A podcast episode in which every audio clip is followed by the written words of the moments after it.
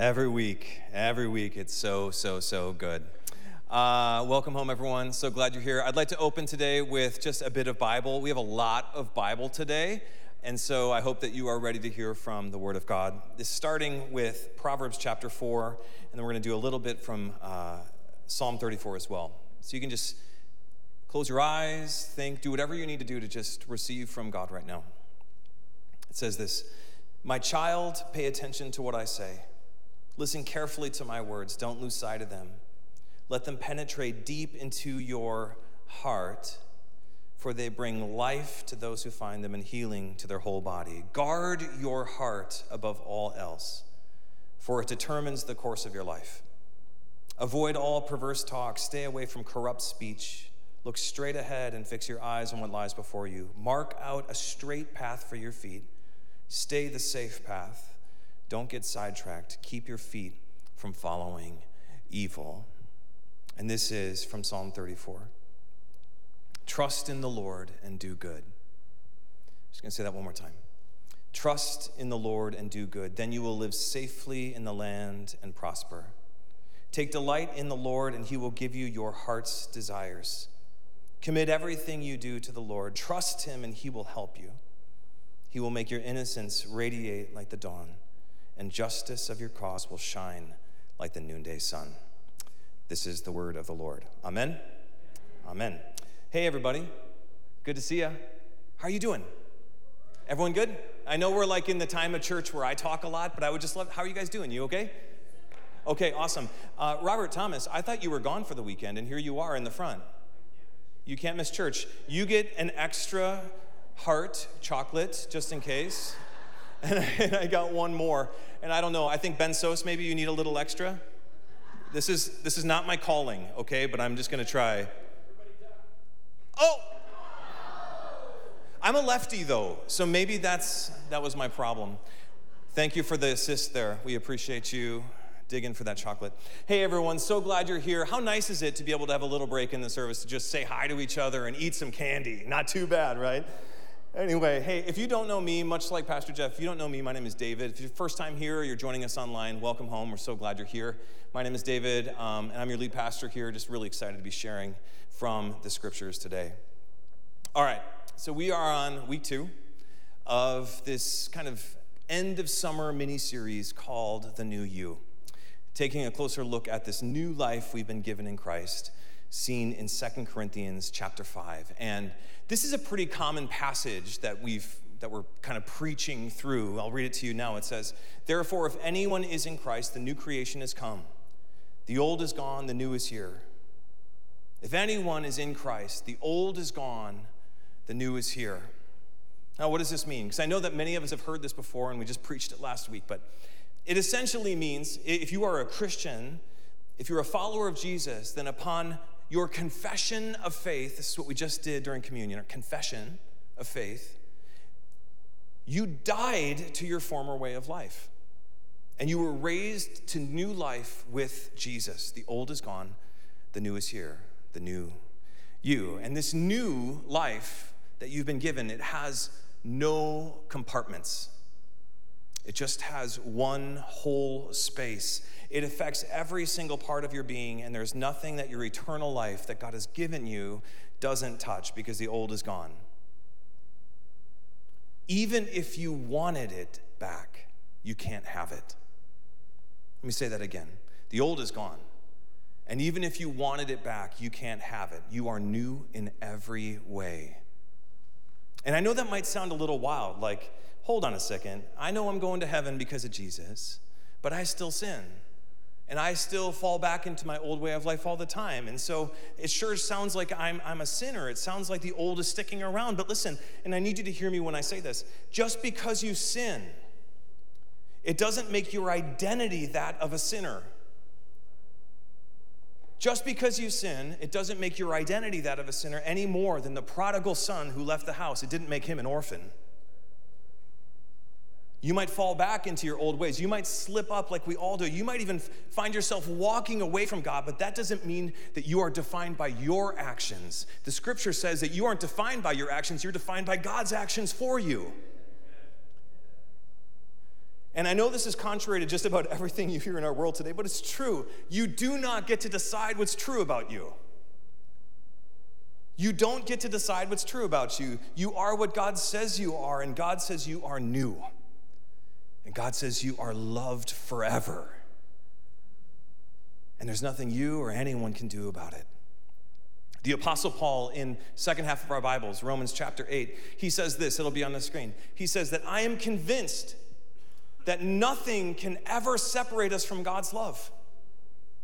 Neither death nor life, nor angels or demons, neither fears for today, nor our worries about tomorrow, not even the powers of hell, friends. Not even the powers of hell can separate us from God's love. No power in the sky above or in the earth below. Indeed, nothing in all of creation will ever be able to separate us from the love of God that is revealed in our Lord. Friends, if God made you new, then you are new. If God made you new, if you gave your life to Jesus, you are loved and you are family forever and you are born again from here to heaven, born again into a new life with three things that can never be taken away. And that's what this series is really all about. The three things that can never be taken away. You are born into a new life with a new future, a new eternal life. This we covered last week. You're born into a new life with a new name, and we're going to be talking about this next week. And you, and you're born into a new life with a new heart. And that's what we're covering today. A new future, a new name, and a new heart. This is the new you. Now, as we dig into this new heart that we've been given by God, through the resurrection of Jesus. I think it's important that we di- define a few terms because in our world today, the, the, the heart, whether it's candy distributed to Roberts and Ben, the heart that we've been given, it, it carries so many different meanings. From, from candy during community time to the organ inside your chest pumping blood to the, the warm and fuzzy feelings I had when I dropped my kids off for their first day of school on Wednesday. Praise the Lord. to my deep affection for my beautiful wife, Rebecca, to growing up going to Bible camp, where we, we learned that the ticket to heaven was to ask Jesus into your heart. You get the point, right? I mean, our hearts get lumped up into a number of different categories with a whole lot of different intentions. So, what do I mean when I say that God has given his people a new heart? Good question. Let me explain. We're going to start today talking about the backstory of hearts in the scriptures. And then we're going to talk a little bit about definitions. And then we're going to end today talking about application. If you are a linear thinker, get your note card out, starting with backstory, definitions, and applications. So, in the origin in our scriptures of this concept for a new heart or the backstory, it actually starts pretty close to the beginning of our Bibles in the story of God. It starts in Deuteronomy chapter 30. And this is right at the end of Moses' life. He's 120 years old. And at this point, Israel had wandered for 40 years post Exodus, if you know the story. They were freed from captivity. They reached the Jordan. They weren't ready to take the new promised land. And so they wandered for 40 years. And now here they are at the shore of the Jordan again, right about to jump into new leadership with who took over from Moses? Joshua, good. So they're right about to, to, to follow Joshua into the promised land when Moses delivers this forward prophetic moment for Israel and an encouragement and reminder. And he says this, it'll be on the screen. Again, lots of Bible today, but just take it in. Moses says this He says, In the future, when you experience all these blessings and curses I have listed for you, and when you are living among the nations to which the Lord your God has exiled you, take to heart all these instructions. If at that time you and your children return to the Lord your God, and if you obey with all your heart, all your heart, and all your soul, man, that sounds familiar. If you obey with all your heart and all your soul all the commands I have given you, then the Lord your God will restore your fortunes. He will have mercy on you and gather you back from all the nations where he has scattered you. We're getting there, verse 4. Even though you are banished to the ends of the earth, the Lord your God will gather you from there and bring you back again. The Lord your God will return you to the land that belonged to your ancestors, and you will possess that land again. Then he will make you even more prosperous and numerous than your ancestors. And this is it. This is the part I need you to remember. Verse 6. The Lord your God will change your heart. The Lord your God will change your heart and the hearts of all your descendants, so that you will love him with all your heart and soul, and so you may live. So, what do you see here? I know it's a lot. What's Moses saying? He's saying, in the future, because of your faithfulness, the ebbs and flows of your faithfulness, you will experience an inevitable exile to, to correct your behavior and to create, correct your identity, get you back on track. But Moses says, even in exile, God will be with you, and God is faithful to gather his people again. And he will make them faithful by changing their what? Hearts. Awesome. Verse 6. Why would he do this? So they might love him. Verse 6 so they might love him with all their heart and their soul. Cool. Now, fast forward a bit beyond them taking the new land to the story of Israel and these words of Moses. They actually came true a number of different times where uh, God's people, Israel, they moved in and out of faithfulness. And so God sent them out and they were able to be occupied and, and put in captivity and exiled. But still, even with all their failure, it didn't change who they were. They were still God's people. They were still God's people, even in exile, even with the promise of one day receiving this new heart. Now, the story, it jumps ahead to a season of captivity about 600 years before Jesus, where the God began to speak through a new prophet called Ezekiel. And the common message from Ezekiel throughout his, throughout his ministry was essentially that God will soon gather his people back God will bring correction to his people.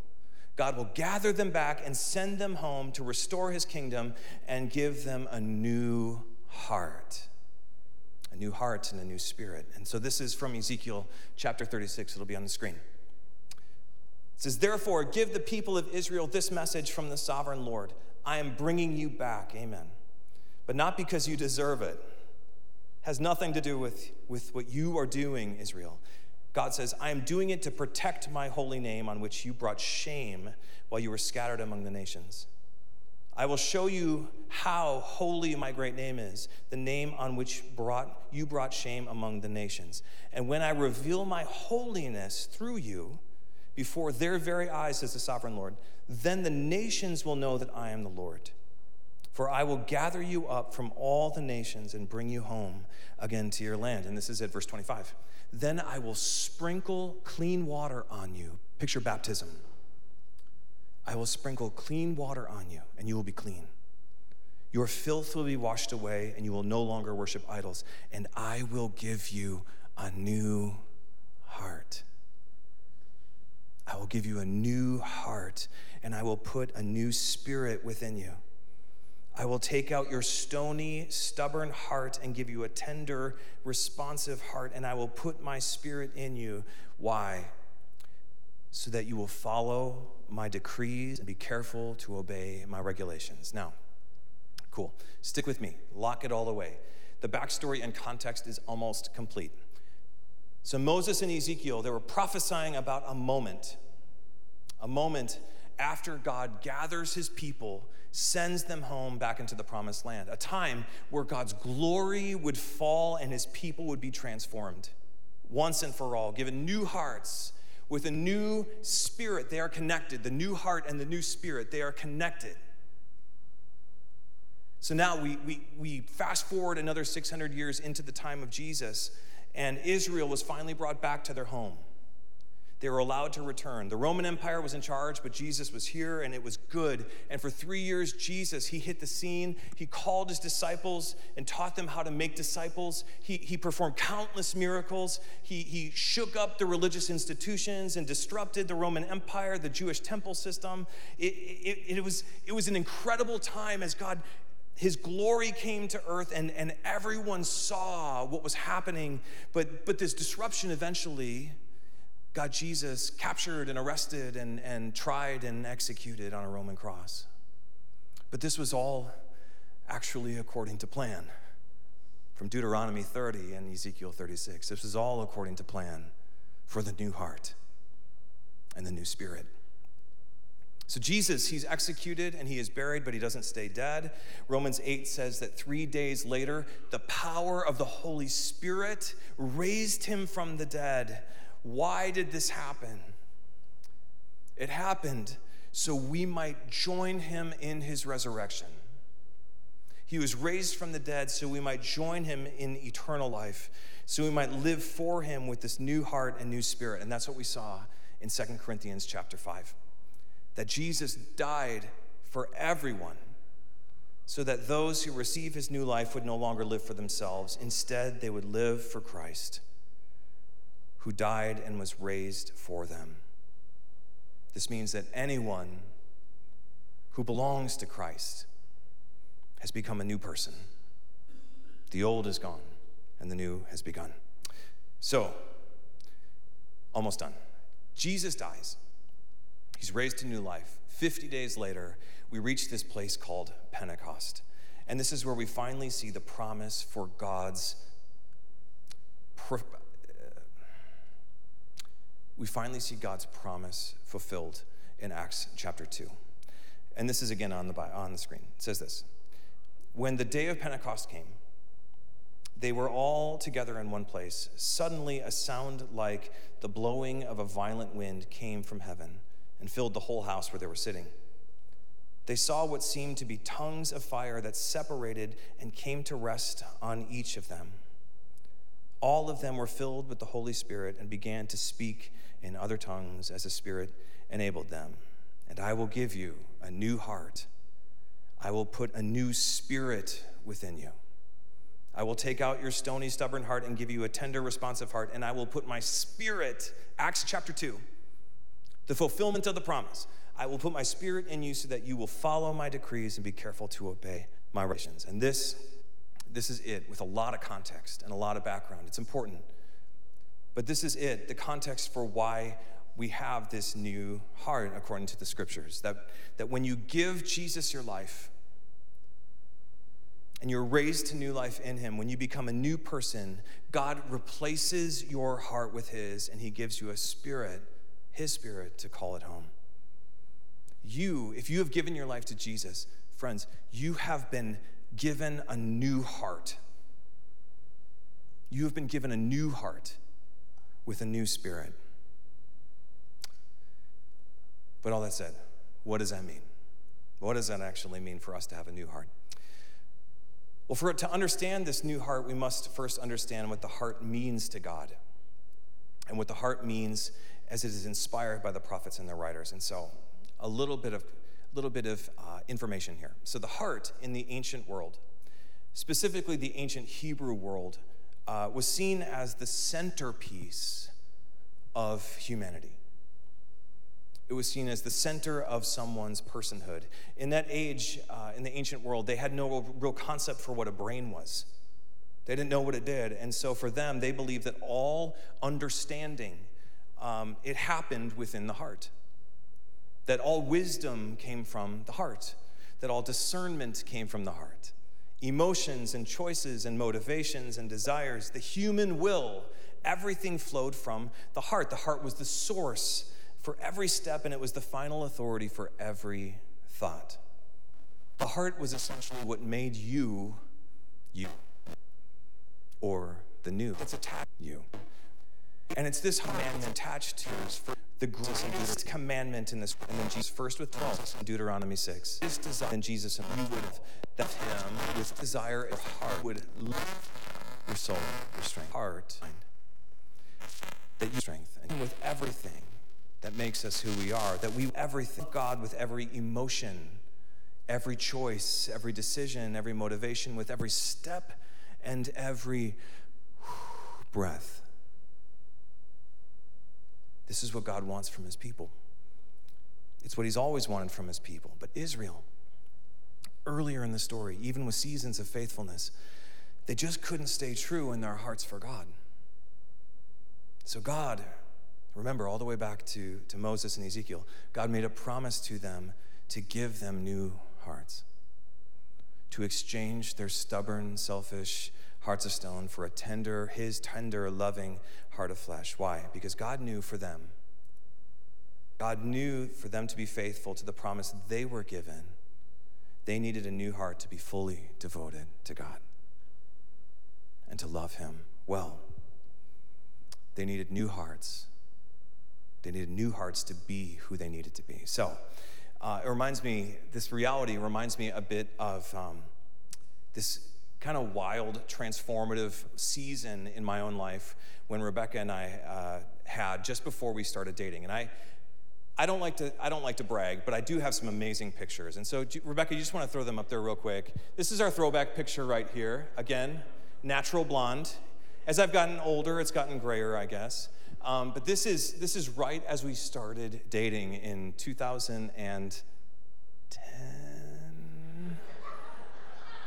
2010, I told you, all right. Um, but if you know our story, it didn't actually start with smiles on our faces. And so we met on Facebook, I know of all places, and we started talking. And then she eventually uh, moved up from Mississippi to Minneapolis to pursue grad school at Bethel Seminary. And when she moved up there, we weren't dating. We were friends from a distance, but we, but we had to work out some stuff on how to actually be friends. And so um, she was here in Minnesota for about a month, and we just could not get along. We just could not stand each other. And, and, I, and I don't know all the root to it, but but I do know that we had to have a true come to Jesus moment. And so the next picture, Rebecca, throw that up there. This was from that moment, Rebecca, right? This is from that moment. Okay, so kind of blurred in the background, there's this beautiful dog. This is just picture this moment for a second. And now, Rebecca, you can kind of clear it all out. I don't want to cause anyone some distractions, you know, with all these. Anyway, okay, so we, um, we had this come to Jesus moment where um, we just couldn't get along and we were bickering and fighting and like and there, there something needed to change. We just couldn't be who we needed to be. And so i, I go over to her apartment and she's living in the at this attic of this house and um, and and she, I want to say this politely because she was in the right, but she just starts coming at me and saying like, "You're just not a good guy," and I'm like.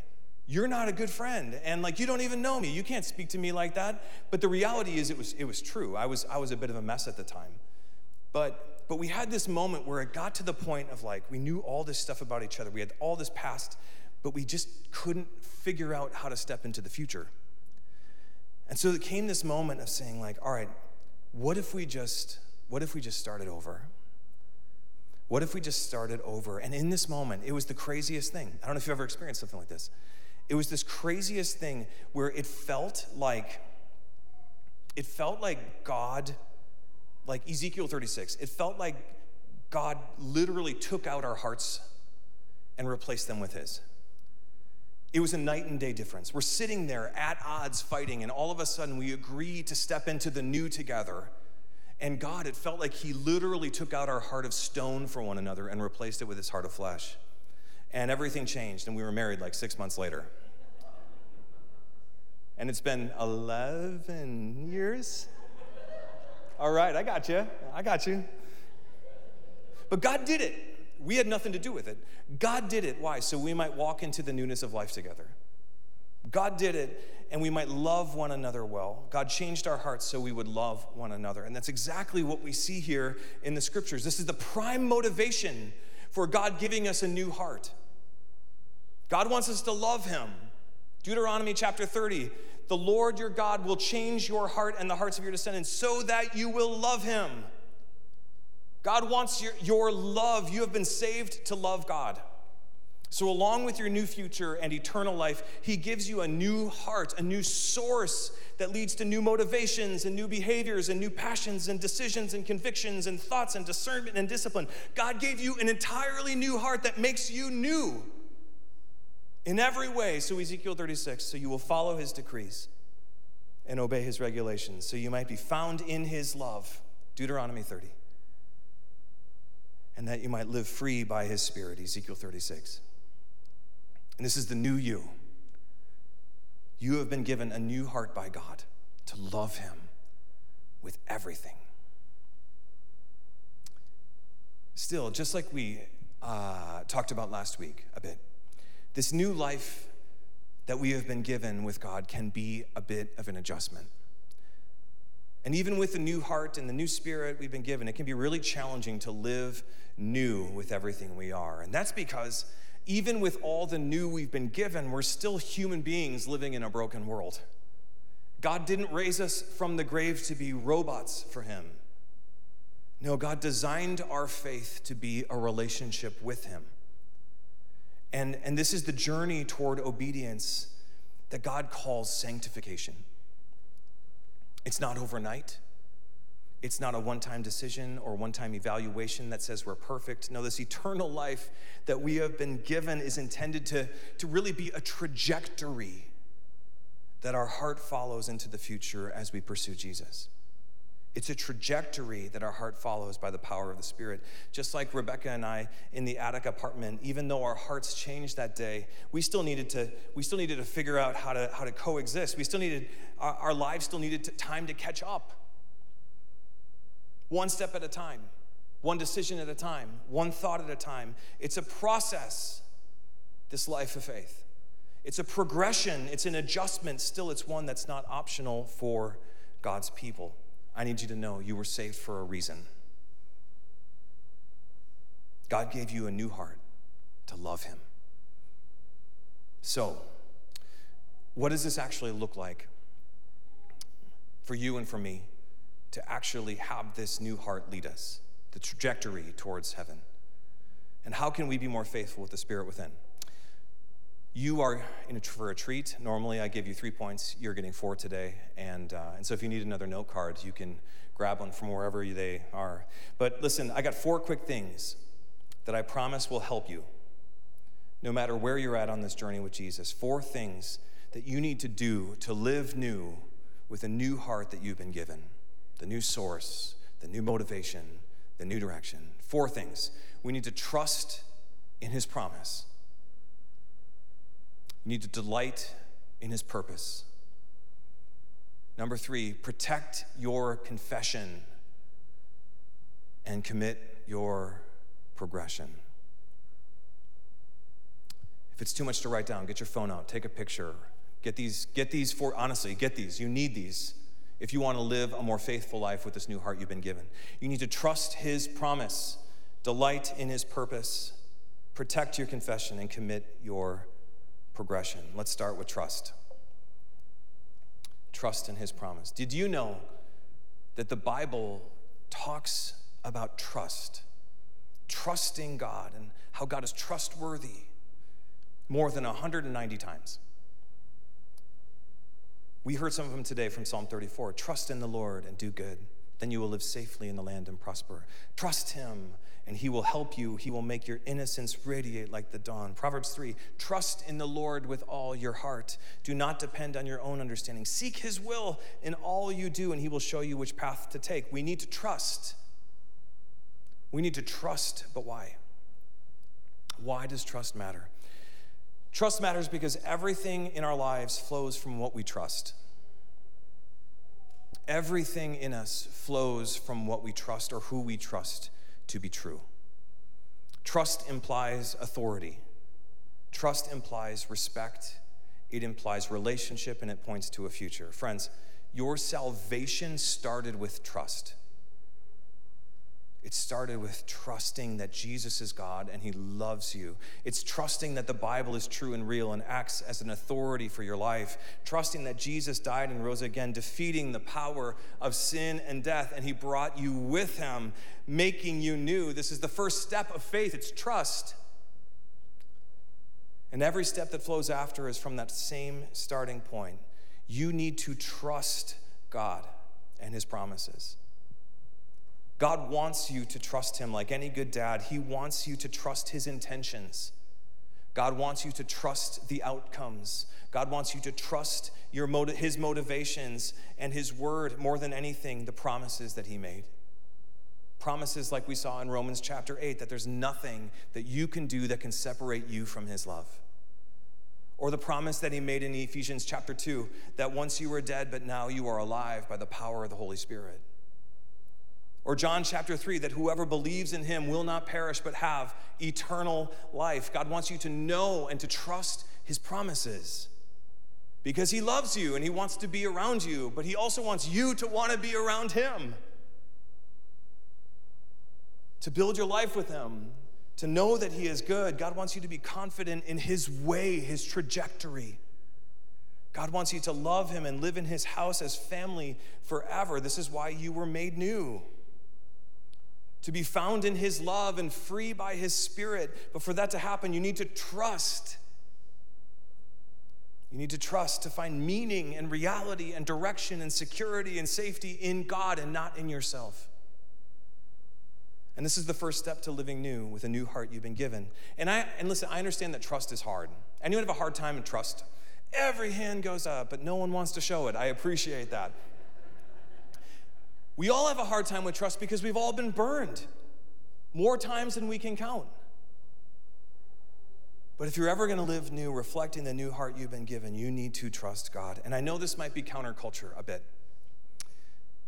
But while we often think that an emotional, that trust is like this emotional response or emotional equity that, that, that flows from a series of circumstances, listen, I truly believe that trust can just be a decision, an intentional decision that you make to trust someone. Back to Rebecca and I in the apartment for a second. We both started that conversation with no trust. No trust at all. We were filled with doubt and frustration uh, because of the past. We were filled with skepticism. I didn't trust that she had my best in mind, and she didn't trust that I was a good guy, and she was right. We didn't trust one another, so it was impossible for us to live and do this new life together. But when we started over, in that moment of decision and God did this miracle in our hearts, the first thing we had to do was decide to trust, to see what could be, and assume the best. The first choice we had to make was to trust the other's intentions, independent of the past, independent of previous hurts. We had to let it go. The old is gone, the new has come. We had to let go of the old and choose to trust, and everything else Everything else from our new life together flowed from that decision to trust one another. And that's exactly what we see in Proverbs chapter 3. Um, trust comes first. And, and, and you can choose to trust God today. I just want you to know that. You can choose to trust God. You can choose to trust that He's real. You can decide to trust that He's good and that He loves you and He has your best in mind. And you must you must, you can't be a Christian without trust. I know there are competing voices from the world, ripe with contradiction, just begging for our attention. I know that we all have impulses within all of us that want to fight against authority and being told what to do. But while our emotions and experiences might be real, they do not always accurately reflect the reality of God in this world. God is good. God is true. You can trust Him. You can count on Him. You can find your meaning in Him. You can find your direction in Him. You can find your eternal security in Him and His love so you might live free by His power. And this brings us up to number two.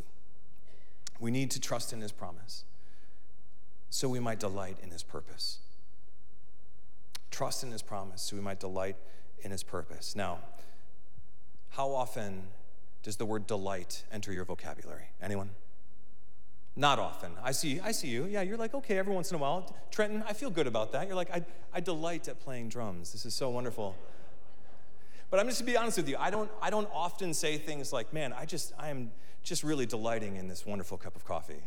Or I am delighting in in dropping my kids off in like the 30 minute drop off line at school, okay? When people ask, I don't often say, I, am just delightful, you know? Delight isn't at the forefront of my vocabulary, mostly because I didn't always know what it meant.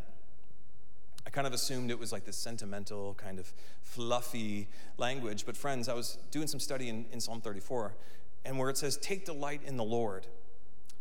I discovered that delight speaks less about your circumstances and far more about things like purpose and significance and fulfillment and satisfaction. So when we read this verse from Psalm 34, verse 4, it says, Take delight in the Lord, and he will give your heart's desires. What the author is really getting at is that, that we would delight and find our fulfillment and our purpose and our peace in the Lord. That beyond just trusting, we would choose to find our identity and be satisfied with our connection with God. That we'd no longer live for ourselves, that we would no longer live controlled by our old way of life or keep options open just in case something better comes along. When you delight, when you delight, it means you are choosing to live devoted. You are choosing to live devoted. One more time back to the attic with me and Rebecca. After Rebecca and I decided to trust one another, we naturally began to find our satisfaction in one another. We weren't looking around for potential suitors. We weren't keeping our options open just in case things didn't work out. No, our trust, it led to delight. Our trust led to delight as we devoted our whole heart to this new life together. And that's the idea. Psalm 34 God made us new. Amen. But He made us new to be new with Him. He saved us so we would love like He loves, so we would find our meaning and our purpose and our satisfaction in His affection for us, that we would delight in the Lord and His purpose. And why is this important? It's important because of the second half of that verse. Uh, it says this uh, tr- uh, Delight in the Lord, and He will give you your heart's desires. This is why it's important. And let me bring some clarity on this verse real quick, too, because it's been taken out of context a lot. What the writer is saying here isn't that you will find that if you find your purpose with God, He'll give you what you want. What God is saying here is that if you find your fulfillment in Him, He will replace your desires with His. He will give you your heart's desires, not your heart's desires. He will remove your old stubborn heart of stone and replace it with His tender, loving heart of flesh. God will replace your desires of your heart with His desires. And this ultimately, this is what it takes to live a new life with a new heart. You got to trust God and His promises for you that the change He made in you actually stuck and it's forever. And then you have to delight in His purpose for you and find meaning in Him, and He'll give you the desires of your heart, a new heart. You need to trust and you need to delight. This is the new you. Cool. But even with the best of intentions, again, as we walk this, this life with Jesus, as we trust Him and delight in Him, we're still subject to all these outside influences we're still hit time and time again by all of these things pulling at us from our old way of life. Paul calls it in Ephesians 4, he calls it the lies so clever they sound like the truth. Where even if we stay faithful and live new, to, to really live it is a challenge, which is why these last two points, and I'm going to make them really quick for you. This is where the last two points come in. And they don't need much of an explanation, but if you are new and if you've given your life to Jesus, then you must be proactive to protect your confession. Protect your confession to God. Proverbs 4 says, Guard your heart above all else, for it determines the course of your life. I don't know if you know this, but your heart, where you place your trust, where you find your delight and your purpose, your heart, it determines the trajectory of your life. It determines the course of your life. So you must guard it from outside and the inside. You must guard the new heart you've been given and protect your confession, the confession that you've made to God. How do we do that? Proverbs 4 lays it out really clearly, starting in verse 24. He says, If you want to live faithful with your new heart, verse 24 of Proverbs 4, avoid all perverse talk. Stay away from corrupt speech. The answer is watch your mouth. Watch your mouth. If you want to live faithful with your new heart, look straight ahead. Fix your eyes on what lies before you. Keep your eyes on Jesus. If you want to live faithful with your new heart, mark out a straight path for your feet. Stay on the safe path. Focus on what Jesus said. And verse 27 don't get sidetracked. Keep your feet from following evil. This is how you guard your heart. You create boundaries around your life to protect your confession to Jesus. You develop pre decisions that you know are consistent with what God wants for you. So, in the midst of a season of change, you won't give in to your old way. I saw this last night when I was just when I was just reading the Bible as the kids were going to bed in 1 John chapter 5. He says it like this He says, Dear children, keep away from anything that might take God's place from your heart. Keep away from anything that might take God's place in your hearts. You need to create boundaries to guard your heart. But with this, with the boundaries that we have to create, the predecisions to remain faithful, please don't hear me say that, you, that protecting your confession means hiding away from the world or sticking your head in the sand until you die so you don't sin. God doesn't want you to live sheltered. He wants you to live in the world, not of the world. God wants you to make the most of every opportunity that you've been given in this new life with this new heart. But you need to protect your confession, create boundaries, guard your heart. And this leads us up to our last point. God wants your trust, to delight, to protect your confession. Why? So you might commit your progression. So you might commit everything you do to this new life with Him. This new life of faith, friends, is, is more than just belief. It's more than just up here. It's more than just not doing wrong things. The new you has been made new to do the right things. Psalm 34 says, Trust in the Lord and do good. Do good. Commit everything you do to the Lord. Trust Him and He will help you. God wants you to do things. God wants you to do things. The greatest commandment we're given is to love God with all our heart and soul and mind and strength, with all we do. But that's not all. This new heart we've been given isn't just to love God. The second half of that command is to love our neighbor with the same heart, the same new heart. God wants you to know that your life matters. I'm here to tell you that today. Your life matters to Him. Your days matter. Your choices that you make, the decisions you take, they can have eternal impact. And so you must view these days through an eternal perspective. And this is essential. If you're new, it, you must choose to commit everything you do and everything in you, everything around you, everything that defines you to this trajectory with God.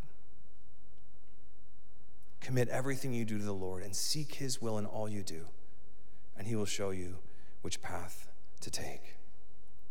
And y'all, this, this is what it really takes, I believe, to live faithful with a new heart that we've been given to be found in His love and freed by His Holy Spirit. It's trusting in His promises, it's delighting in His purposes, it's protecting our confession that we have made of our salvation, it's guarding your heart from the world and committing everything to the Lord for the sake of the world. Now, as we close today and we consider for just a moment, the ramifications of all we've heard. Let me just say one more time for good measure, because I got you.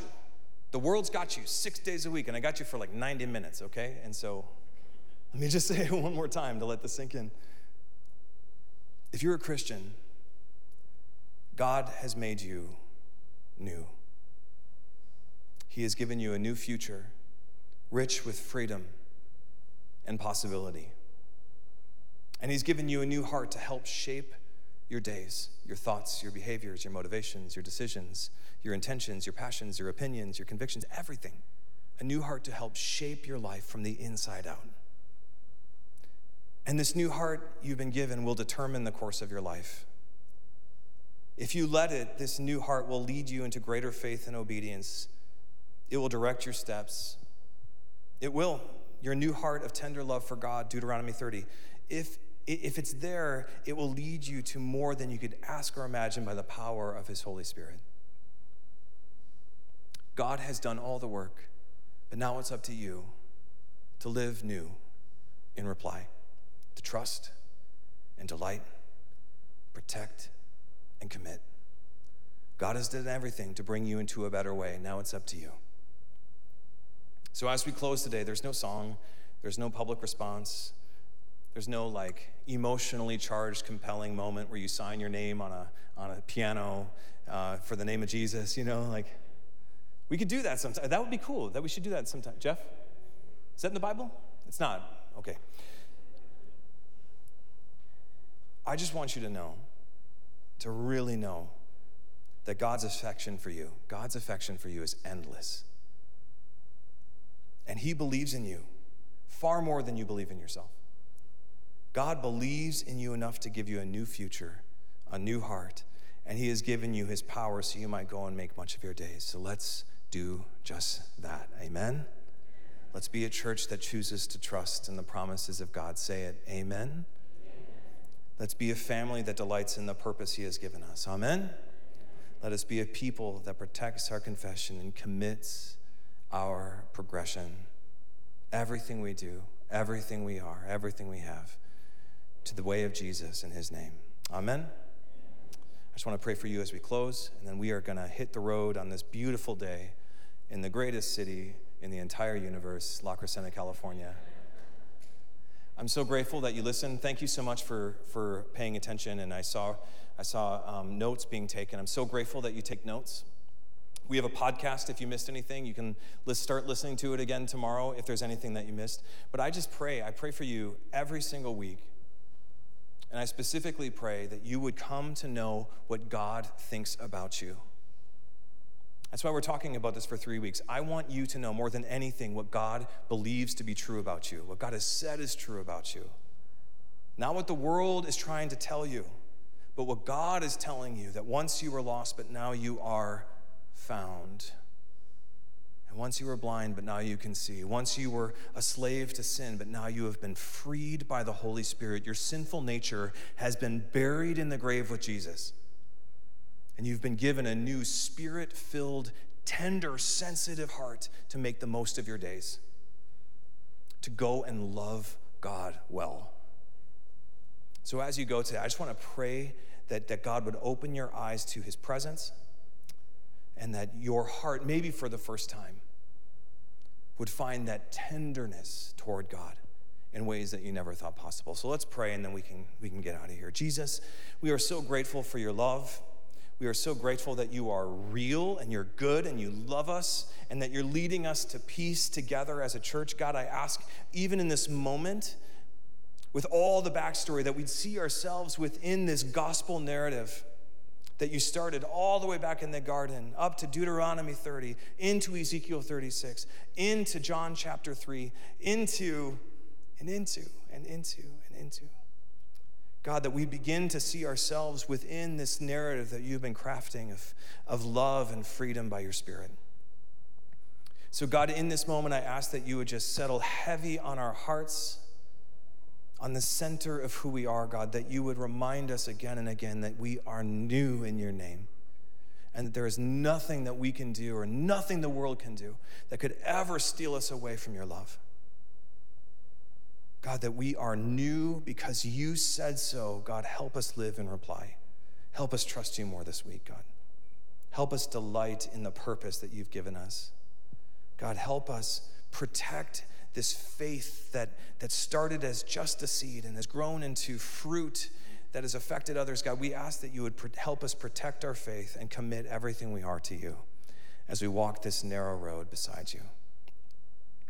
So, Jesus, we love you and we're so grateful for all that you've done. We know we don't deserve it. We know we've done nothing to earn it, God, but you still did it anyway. And so, God, we thank you. And we ask that this message, these words, your word from the scriptures, God, would penetrate our hearts again to love you more and lead us to greater lives of faith and obedience. And so, Jesus, it's in your name that we pray, the name above all names. And his church said, Amen. Amen. That wasn't too bad, was it? Was it okay? All right. I love you guys. Thank you so much for being here. Uh, no, no, no, no, no, no, no. Let's give the Lord a hand, okay? Let's thank Jesus. I'm so grateful uh, to be your pastor. I'm so grateful that God brought us here. I love this church more than I've ever loved a church before, and I love you guys. And so go with God, be faithful, and uh, grab some coffee on your way out, hang in the lobby, do what you need to do, grab some food. I love you. I'll see you next week. Catch you later.